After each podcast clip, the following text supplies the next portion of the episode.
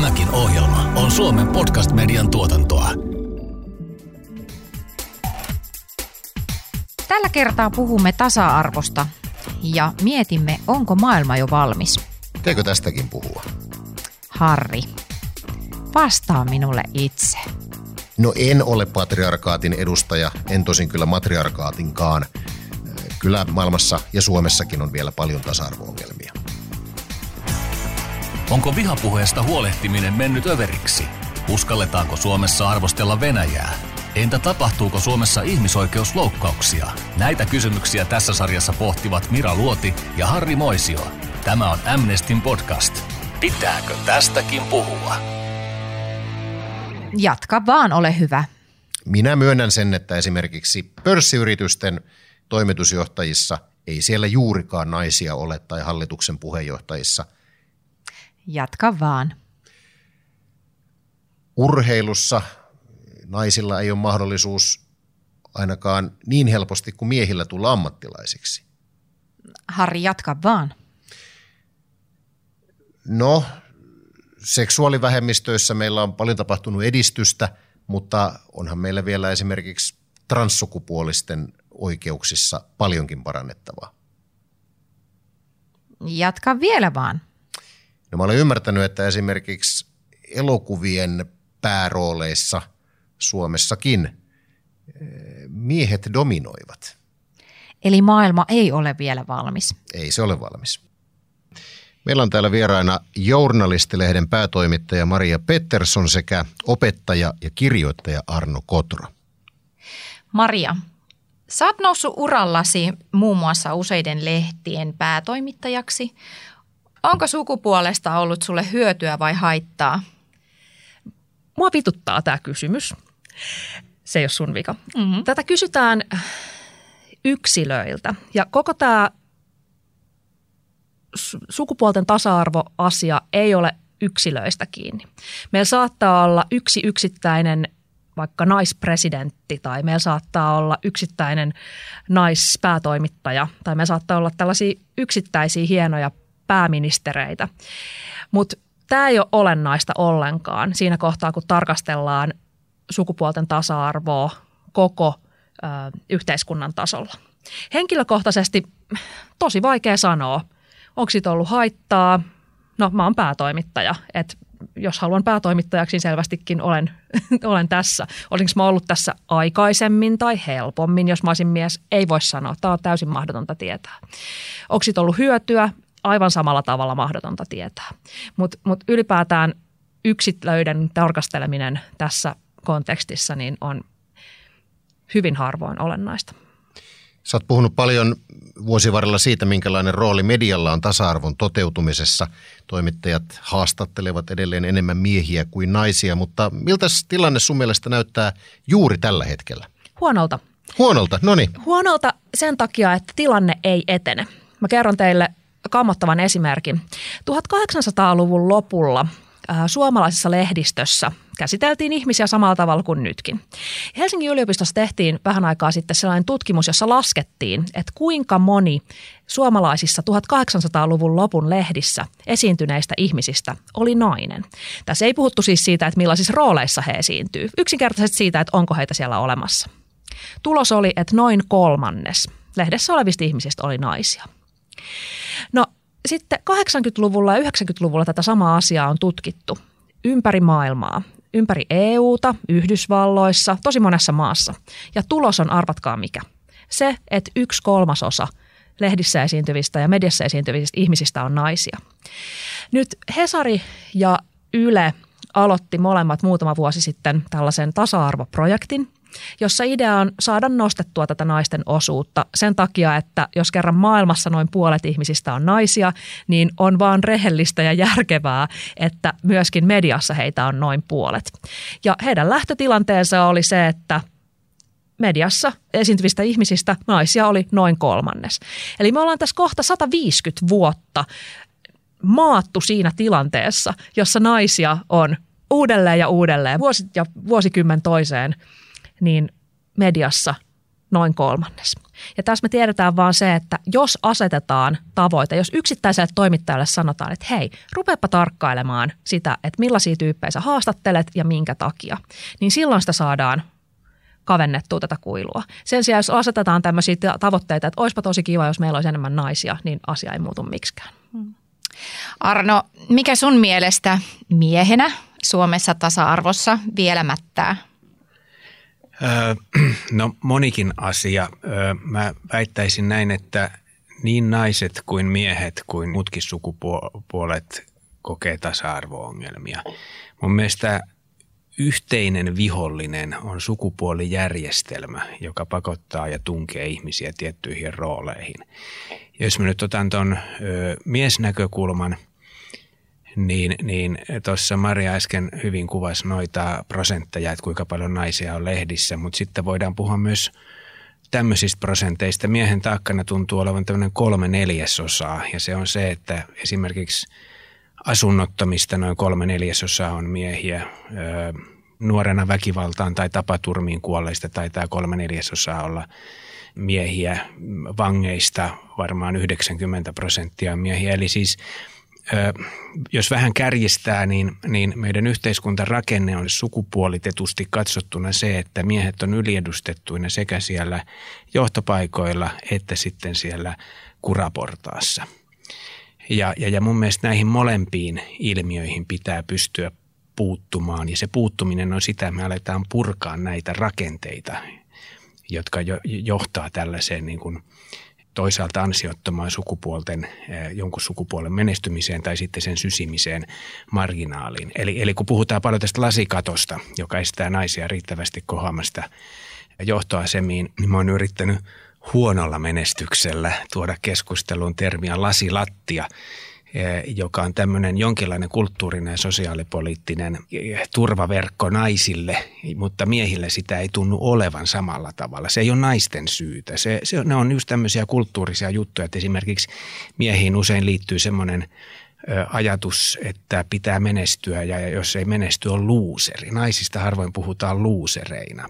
Eli siis niin, tasa-arvo-ongelmia on, on tämä miesten, miesten huono-osaisuus ja naisten liian vähäinen edustus johtopaikoilla. Mä oon tämmöistä slogania joskus käyttänyt, että naiset huipulle ja miehet pois pohjalta, niin se olisi tämmöinen aika hyvä tavoite. Varmuuden vuoksi voisitko vielä selkosuomen kielellä kertoa, mikä on sukupuolijärjestelmä?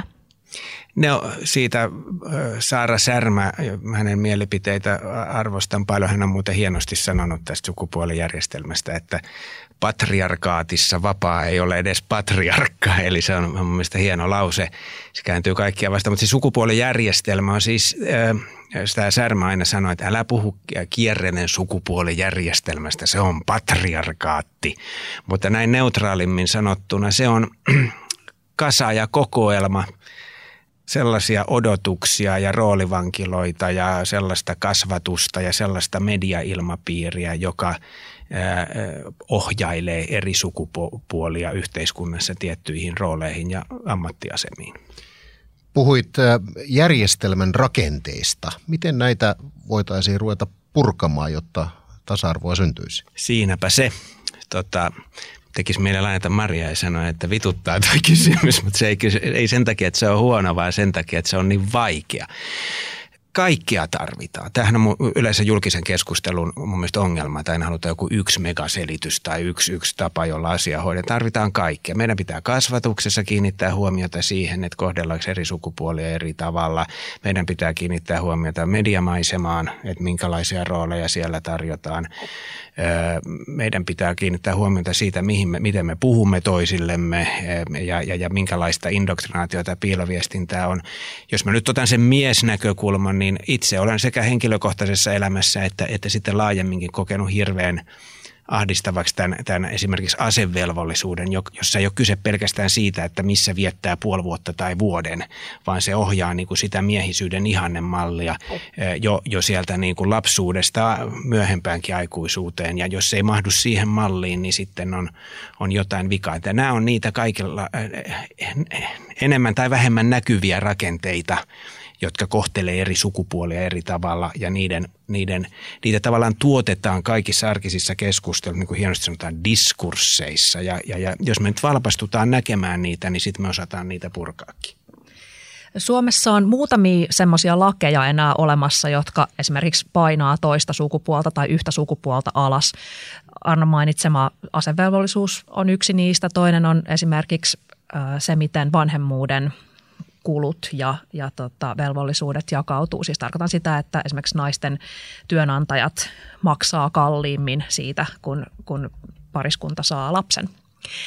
Ja sitten on runsain mitoin sellaisia asioita, jotka ei mitenkään ole kirjoitettu lakiin, mutta jotka silti on kummallisesti tai, tai väärin. Arno mainitsi medianäkyvyyden. Semmoinen gradu, kun uutisia miehistä ja rahasta laski, että kuinka moni poliitikko, joka televisio-uutisissa pääsee kommentoimaan talousasioita, on mies ja kuinka moni nainen. Kävi ilmi, että talousasioita pääsee ähm, televisio-uutisissa taloutta kommentoivista poliitikoista 94,4 prosenttia on miehiä, riippumatta siitä, kuka on esimerkiksi ähm, valtiovarainministeri. Ja äh, tällaisia asioita, että eihän nämä lue missään lakipykälissä tai missään, mutta meillä on sellaisia rakenteita ja sellaisia tapoja, että kun ihminen miettii, että kenet mä pyytäisin tähän telkkariohjelmaan puhumaan taloudesta, niin jostain syystä hänen ajatuksissaan on, että, että minäpä pyydän miehen. Riippumatta siitä, että meillä on oikein hyviä tarjokkaita kaikenlaisissa sukupuolissa, niin hänen, hän tulee pyytäneeksi miehen 94,4 tapauksessa. Voi sanoa, että tämä on sattumaa, mutta ei se kyllä ihan taida olla.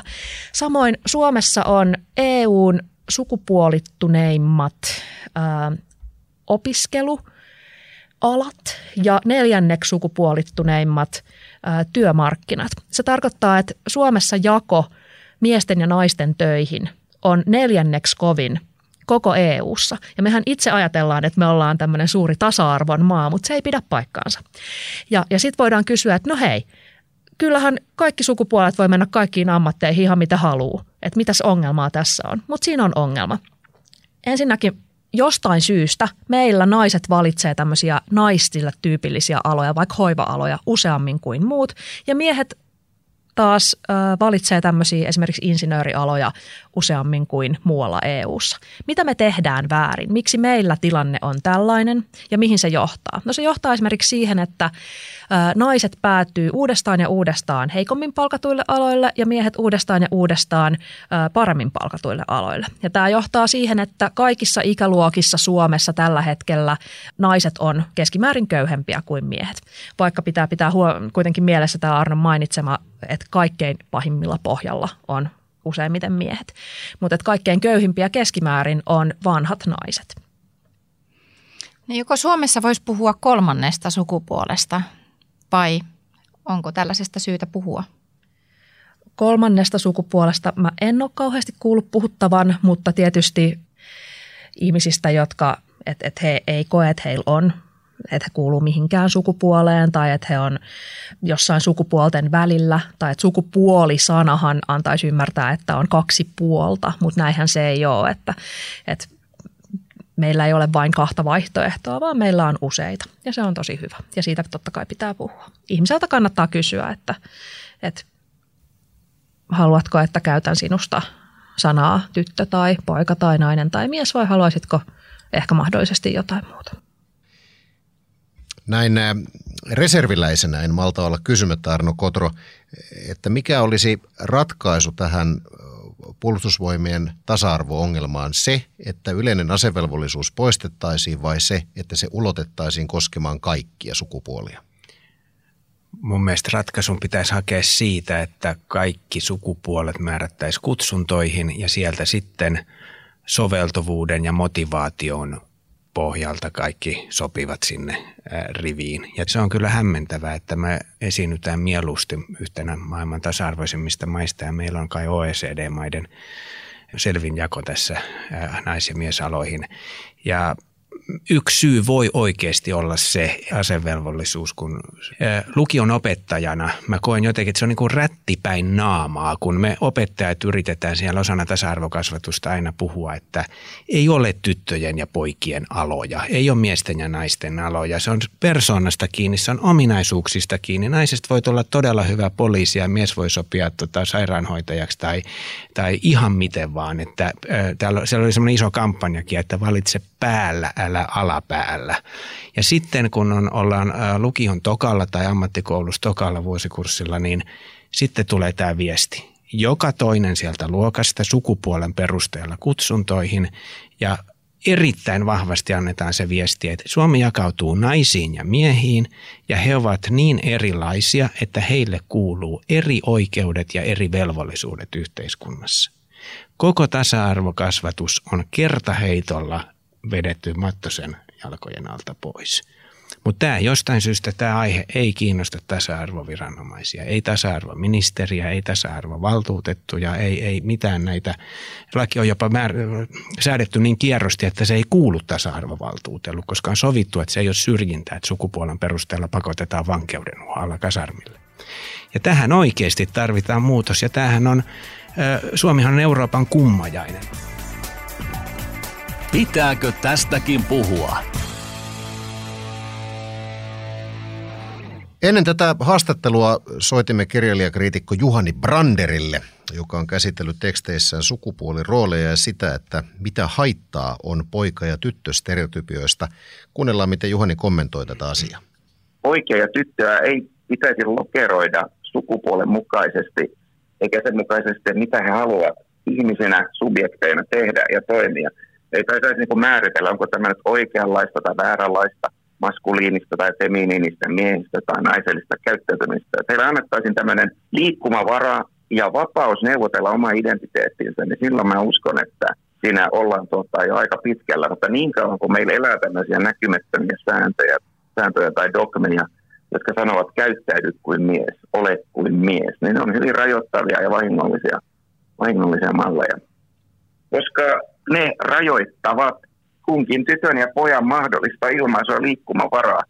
Jos tyttö tai poika kokee, että on vain yksi tietty oikea malli toimia sukupuolena, hän saattaa adaptoitua tähän täysin ja kokee sen hyvin vieraaksi itselleen. Se ei ole minkään arvoista ihmisyyttä, eikä se missään nimessä kuulu mihinkään länsimaiseen demokratian käsitykseen. Minä olen perinteinen lihaa syövä heteromies, enkä koe olevani missään suhteessa vähemmistönä, vähemmistössä. Ja tuota, mä vähän ihmettelen sitä, että mikä on tämä kumma valkoisen heteromiehen niin ahdinko. Mikä on se uhka, mitä vastaan he hyökkäävät? Millä tavalla maailma on niin muuttunut tai tällainen tietysti feministinenkin diskurssi ja ajattelu, joka on heiltä pois? Onko heidän äänioikeus viety, rokotemahdollisuudet? Eikö lihaa edelleen saa kaupoista? Maria Pettersson, Oletko kohdannut tämän valkoisen eh, miehen, heteromiehen ahdingon? Olen kohdannut runsaasti valkoisen äh, lihasyövän heteromiehen ahdinkoa, jota hän kaataa minun päälleni esimerkiksi sosiaalisessa mediassa, puhelimitse, sähköpostitse ja joskus myös henkilökohtaisesti. Häntä ahdistaa se, että minä toivon, että myös muilla kuin hänen kaltaisillaan olisi tosi kivaa. Nyt tämän sanottuani, niin myös runsaasti tähän kyseiseen lokeroon sopivia ihmisiä ovat hyvän puolella. He haluavat myös, että jokainen ihminen saisi olla mitä haluaa. Ihmiset, jotka tulee naamalle näissä mainituissa välineissä, he ei suinkaan ole pelkästään valkoisia lihansyöjä heteromiehiä, vaan, vaan myös muita ihmisiä, siis täysiä, niin kuin, täysin monissa asioissa täysin normaaleja, järkeviä yksilöitä. Mutta sitten kun heille esimerkiksi esittää tämmöisen ajatuksen, että ähm, tytöt ei tykkää tykkää prinsessa-asioista jotenkin automaattisesti ja pojat ei tykkää autoista automaattisesti, niin, niin jotain heidän päässään naksahtaa ja he alkaa sanoa, että minä en ainakaan ole koskaan minun tyttärelleni prinsessa-hommia tyrkyttänyt, että ihan itse on niistä kiinnostunut. Tai minä en meidän pojalle ole erikseen mitään kuorma-autoja esitellyt, että hän on ihan itse niistä, niistä kiinnostunut. Ja heillä on ilmeisesti sellainen ajatus, että, että kun vauva tuolta putkahtaa, pulpahtaa ulos näin, niin välittömästi siellä on ö, sukupuolesta riippuen silleen, minä haluan... Ö, katsoa prinsessa-elokuvia ja lisäksi haluan ryhtyä sairaanhoitajaksi, mutta eihän se tietenkään mene niin, kun vaikka pienille tytöille, kaikki asiat, mitä pienille tytöille esimerkiksi yritetään myydä ja tietenkin ihmiset, jotka myy lapsille tavaraa, on superammattilaisia. Niin katsotaan, mitä lapsille myydään. Sinne myydään lapsille ähm, sanotaan tyttölapsille, siellä on prinsessareppuja, prinsessapaitoja, prinsessa lautasliinoja, prinsessa kumisaappaita ja, ja olisi kyllä aika ihmeellinen tyttölapsi, että kun hänelle siis vuosikausia, jos ei omat vanhemmat, niin vähintäänkin muut sukulaiset ja päiväkoti ja koko markkinointikoneisto, niin tunkee hänelle aivoihin sellaista ajatusta, että sinä olet tyttö, joten sinun täytyy tykätä prinsessoista. Niin eihän tämmöinen niin puolustuskyvytön pieni lapsi, niin tietenkään voi ö, mitenkään alkaa kriittisesti ajatella, että hmm, toisaalta olisiko tämä kuitenkin sukupuolittuneiden markkinoiden aikaansaannosta. Niin, niin totta kai hän alkaa pitää prinsessoista, suurin osa. Ei kaikki, mutta monet. Ja, ja sama homma sitten, että jos, jos tyttö näkee ympärillään yhdeksän sairaanhoitajanaista ja yhden insinöörinaisen, niin totta kai hänen ajatuksensa menevät sellaisille ra- radoille, että, että naiset ovat sairaanhoitajia ja sitten jos siellä on yhdeksän miesinsinööriä ja yksi sairaanhoitaja mies, niin hän ajattelee, että joo, varmaan miehet on nyt sitten kuitenkin insinöörejä. Ja ei tämä ole se lapsen vika, vaan tämä on meidän kaikkien yhteinen velvollisuus purkaa näitä rakenteita. Niin Arno, pidätkö sinä prinsessaleikeistä? Äh, sattumalta en pidä, mutta ihan hyvin voisin pitää. Ja itse asiassa mä olin vähän semmoinen hassu poika. Mä muistan, mä olin ekalla ja tokalla, kun olin ekalla tai tokan luokalla peruskoulussa, niin mä muistan, että mua ei yhtään napannut nämä jätkien semmoiset remellykset, vaan mä olin pikkasen kateellinen tytöille ja heidän kiiltokuvilleen. Tämä oli hyvä tämä, mitä Maria otti esiin, nämä, nämä, nämä prinsessajutut tuossa, kun mulla itselläni on kaksi aika pientä tytärtä ja, ja, ja mä oon kyllä aika kauhulla seuraillut tätä ihan 2000-luvunkin meininkiä, minkälaisia lahjoja se, ne saa. Että mun, mun lempari inhokki lahjani on tämmöinen prinsessakoulu-elokuva, jonka tytär sai, muista minkä ikäisen, olisiko ollut seitsemän tai kahdeksan. Ja vaaleanpunaisissa, oli vielä DVD-aikaa, että vaaleanpunaisissa kotelossa oli semmoinen elokuva ja kannessa sädehti semmoinen langanlaiha prinsessa painoindeksit jossain niin kuin sairauslukemissa ja, ja tota, valkoiset kutrit ja valtavat meikit. Ja koko sen videon ydinajatus oli se, että siellä prinsessakoulussa opetellaan kävelemään prinsessakävelyä, laihdutetaan, juorutaan ja meikataan. Ja se, joka on paras prinsessa, niin saa lahjaksi da nyt tulee tremolla rummunpäristystä, prinssin. Ja, ja, ja tuota, mä haluaisin korostaa sitä, että, että kun tässä oli jotain puhetta siitä, että valkoihoinen hetero – liha, miten se meni, lihasyövä hetero, oikeakätinen heteromies, jota tuntee joutuneensa hyökkäyksen kohteeksi. Mä en, mä en, mä en jotenkin, jotenkin mä en ymmärrä tätä poteroitumista ja vastakkainasettelua. Eikö se nyt ole Juman kekka joka ikisen ihmisen etu, jos me puretaan näitä roolivankiloita? Osaatko sanoa, miten voi ohjata lastaan niin kuin, ohjata lastaan, että ne menisi tiettyyn sukupuolirooliin? kyllä se lähtee ihan siitä, että mit, niin me puhumme, miten puhutaan, mitä leluja tarjotaan, mitä kirjoja luettavaksi. Että jos me aloitetaan se prinsessa indoktrinaatio ihan näillä, näillä kaikilla nukeilla ja puhetavoilla, kyllä mä oon ollut kiinnittävinäni huomiota siihen, että kun tyttären vie päiväkotiin, niin siinä on ihan, ihan mahtavat tota, hen, hen, varhaiskasvatuksen henkilöstö siellä ja kaikki kunnia heille. Mä haluttaisiin mitenkään siltä arvostaa. Mutta mulla on semmoinen tunne kuitenkin, että arvostellaan, onpa sulla ihana mekko tänään ja kyllä sulla on hiukset kivasti ja jotain muuta. Jos me esimerkiksi lopetettaisiin tämmöinen jatkuva tyttöjen ulkonäköön huomion kiinnittäminen, ehkä se vähentäisi sitä prinsessakoulumeininkiä, että sitten puhuttaisiin vähemmän niistä meikeistä. Mä oon huomannut tällaista piirrettä – esimerkiksi lukiossa, ja tämän itse asiassa sanoi mun naispuolinen yhteiskuntaoppija opettava kollega, niin, niin sanoi, että kyllä on selvästi ikävä kyllä tämmöistä sukupuolen jakaumaa siellä luokan keskusteluissa, että pojat puhuu paljon politiikkaa ja tytöt enemmän jostain muusta tai sitten niin kuin ei, ei, ei lähde niin kuin samalla tavalla mukaan vaikkapa semmoiseen – sen tyyppiseen yhteiskunnalliseen keskusteluun, jota sitten myöhemmässä vaiheessa kansoittaa nämä miehet, nämä pukumiehet siellä. Miten me saataisiin esimerkiksi semmoista viestiä nuorille, että jumalauta, että talous on tyttöjen juttu ihan siinä, missä poikienkin juttu. Ja tämähän on tämmöinen sykli, että jos tytöt pienestä pitäen näkee, että talousasioista puhuu pelkästään pojat tai miehet, niin sitten halu ryhtyä puhumaan niistä voi olla pienempi. Ja sitten taas kun tytöt puhuu niistä vähemmän, niin sitten he myöskin ehkä puhuvat julkisuudessa niistä vähemmän. Tämä, niin kuin, tämä on tämä sykli. Mutta kyllä se, mitä Arno tuossa sanoi, että, että sen lisäksi sanoisin, että kyllähän tähän tarvitaan siis koko kylä, että, että tavallaan ei se kun Mirakin kysy, että, että miten lapsesta voi kasvattaa sellaisen, niin se niin vanhemmat voi tehdä paljon, mutta, mutta kyllä koko kylä kasvattaa siinä mielessä, että, että jos kodin seinien sisällä ollaankin tosi tarkkoja, niin sitten kun mummolasta tulee tietynlaisia lahjoja ja päiväkodissa leiketään sukupuolittuneita leikkejä sillä tavalla, että nyt tytöt tähän ryhmään ja pojat tuohon ryhmään. Näitä pystyy muuten aika pienillä ja hauskoillakin arkisilla siirroilla niin murtamaan näitä, että tota, Mun vaimo on lukenut yliopistolla lähinnä fysiikkaa ja matikkaa ja kemiaa ja sitten se on mun mielestä aina makeeta, kun jompikumpi tyttäristä tulee niin kuin matikan kirjan kanssa mulle, miten tämä oikein lasketaan. Niin vaikka mä osaisin laskea sen, niin mä sanon, että mä en, mä en tiedä, että – että kysykää äidiltä, että se osaa fysiikkaa ja matikkaa paljon paremmin kuin minä, joka pitää todellakin paikkaansa.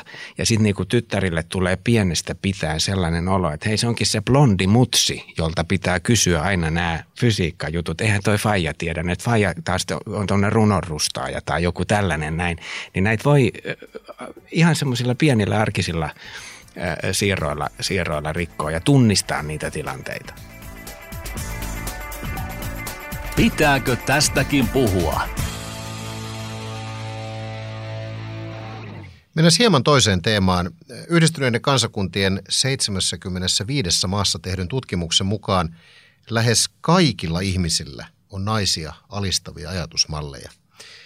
Esimerkiksi miehistä yli 90 prosenttia ja naisistakin 86 prosenttia ajattelee, että he ovat monissa suhteissa miehiä huonompia – Mitäs ajatuksia tämä teissä herättää? Maria voi vaikka aloittaa.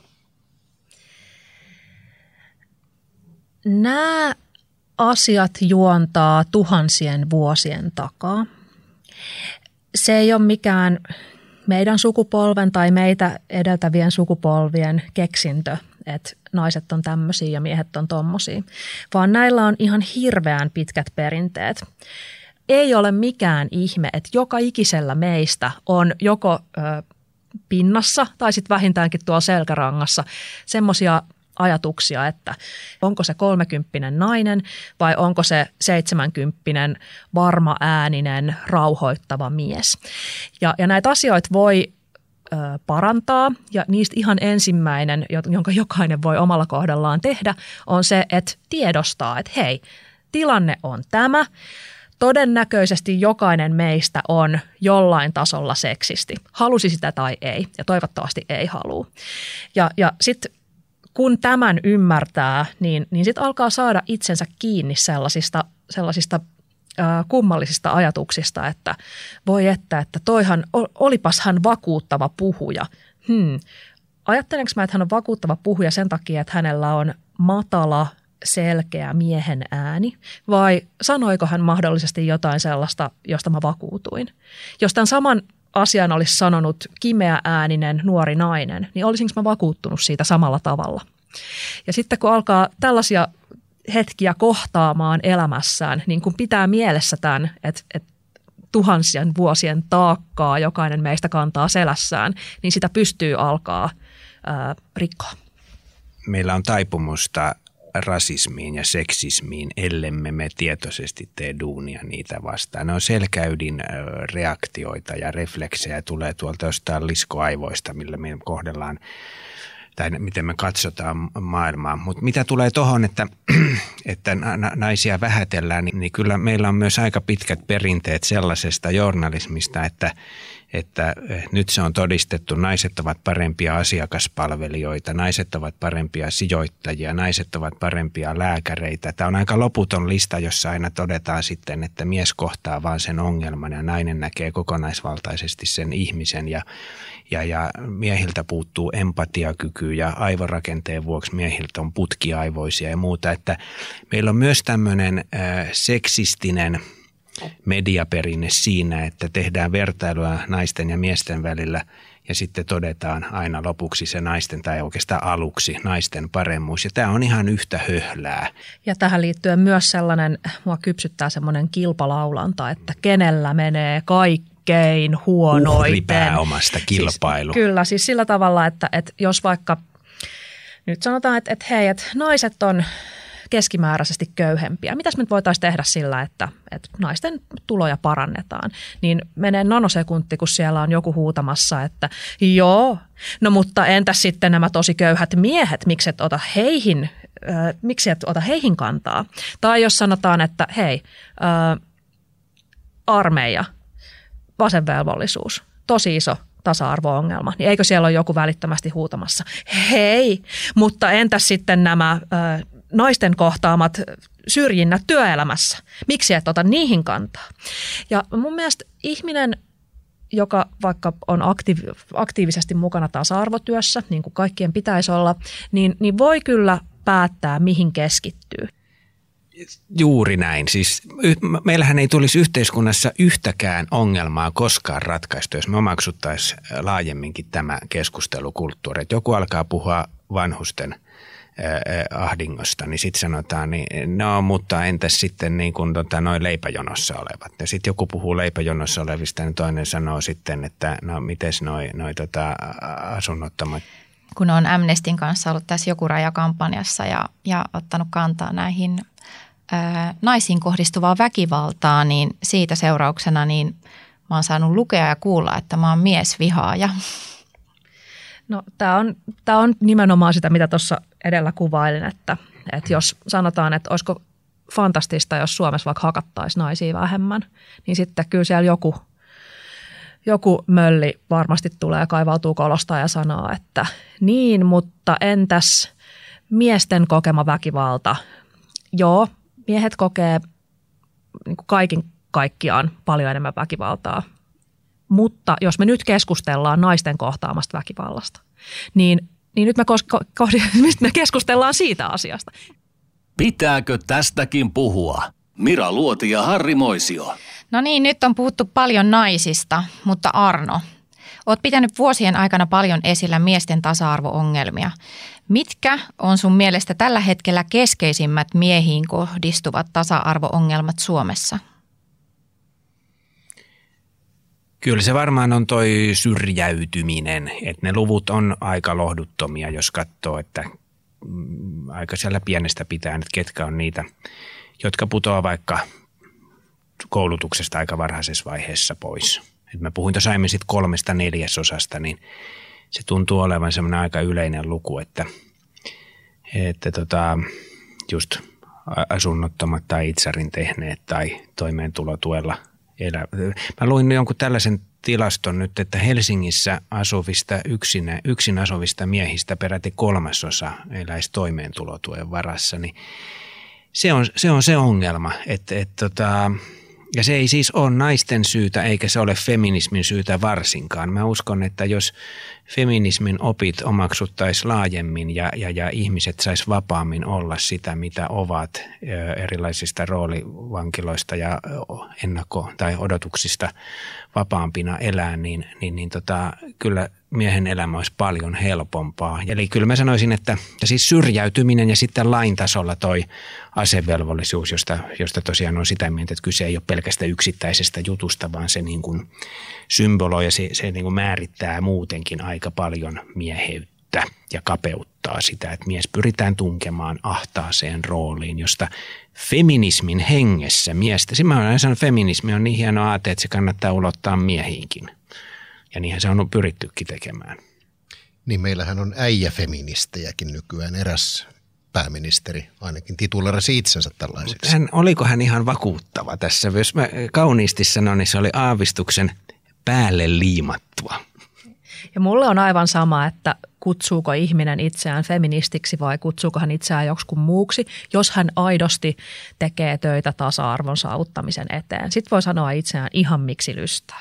Just näin. Mä oon aina vierastanut tätä ihmisten paketoimista ismien alle. Mä en, mä en oikeastaan esimerkiksi halua esiintyä minkään ismin, ismin alle. Mun mielestä se on, se on koska mun mielestä kannattaa edetä argumentein ja, ja, ja, ja, ja keskustella niistä, eikä niin, että niputetaan joku asenneklöntti, kuvitteellinen asenneklöntti ja sitten operoidaan niillä tuolla keskustelussa. Toi on liberalisti, toi on feministi, toi on sovinisti, toi on sitä. Siitä tulee, siitä tulee vaan tämmöinen leimakirves ja, ja se ei vie keskustelua eteenpäin. Pitääkö tästäkin puhua? Seuraavassa jaksossa. Harri, mistä me ensi kerralla jutellaan? Seuraavassa jaksossa puhumme keskiluokan kutistumisesta. Kun keskiluokka kutistuu, kutistuvatko samalla ihmisoikeudet? Pitääkö tästäkin puhua? Totta kai pitää. Siis ilman keskiluokkaa meillä ei yksinkertaisesti ole toimivaa demokraattista yhteiskuntaa. Kuuntelit Amnestin Pitääkö tästäkin puhua podcastia? Sarjan löydät Spotifysta, Suplasta ja monesta muusta podcast-alustasta. Keskustelu jatkuu Twitterissä ja Instagramissa hashtagillä Pitääkö tästäkin puhua?